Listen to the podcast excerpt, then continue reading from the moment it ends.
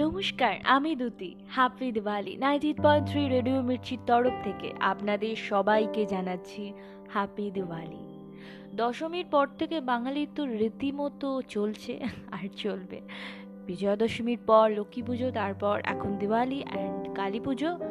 এরপর আমরা ক্রিসমাসের দিকে এগোচ্ছি বাট এখন আসেনি। বাট মির্চি বাংলা আপনাদের জন্য এই দিওয়ালি সিজনে একটা সুন্দর সেলিব্রেশন এনেছে।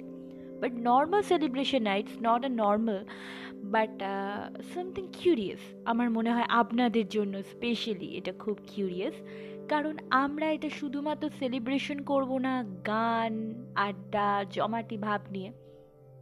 বাট আমরা এর মধ্যে একটা খেলা খেলব।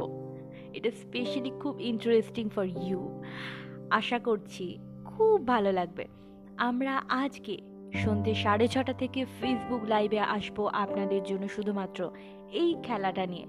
খেলাটার একটা বেস আছে, একটা নাম আছে, সেটা হচ্ছে truth and dare truth and ডেয়ারের এই এপিসোড নিয়ে আমরা ফার্স্ট টাইম আপনাদের কাছে আসছি এবং শেয়ার করছি। আর শুধুমাত্র এর একটা ইন্টারেস্টিং ব্যাপার হচ্ছে যে এটা শুধুমাত্র আপনারা খেলবেন বা আমরা জকিরা খেলব দ্যাটস নট আমরা দুজনে মিলে খেলব, দুটো গ্রুপ কিন্তু একটাই জিনিস, সেটা হচ্ছে যতক্ষণ না আপনাকে আপনার ভিডিও রিকোয়েস্ট আমাদের কাছে পাঠাবেন, ততক্ষণ পর্যন্ত কিন্তু আমরা আপনাকে অ্যাকসেপ্ট করব না।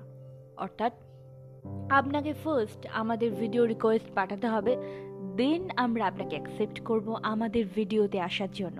তারপর আপনি you can you can carry on you can play with us আর এইভাবে আমরা রিদিমটা চলাবো স্পেশালি দশজন কন্টেস্টেন্টকে নিয়ে আমরা খেলব।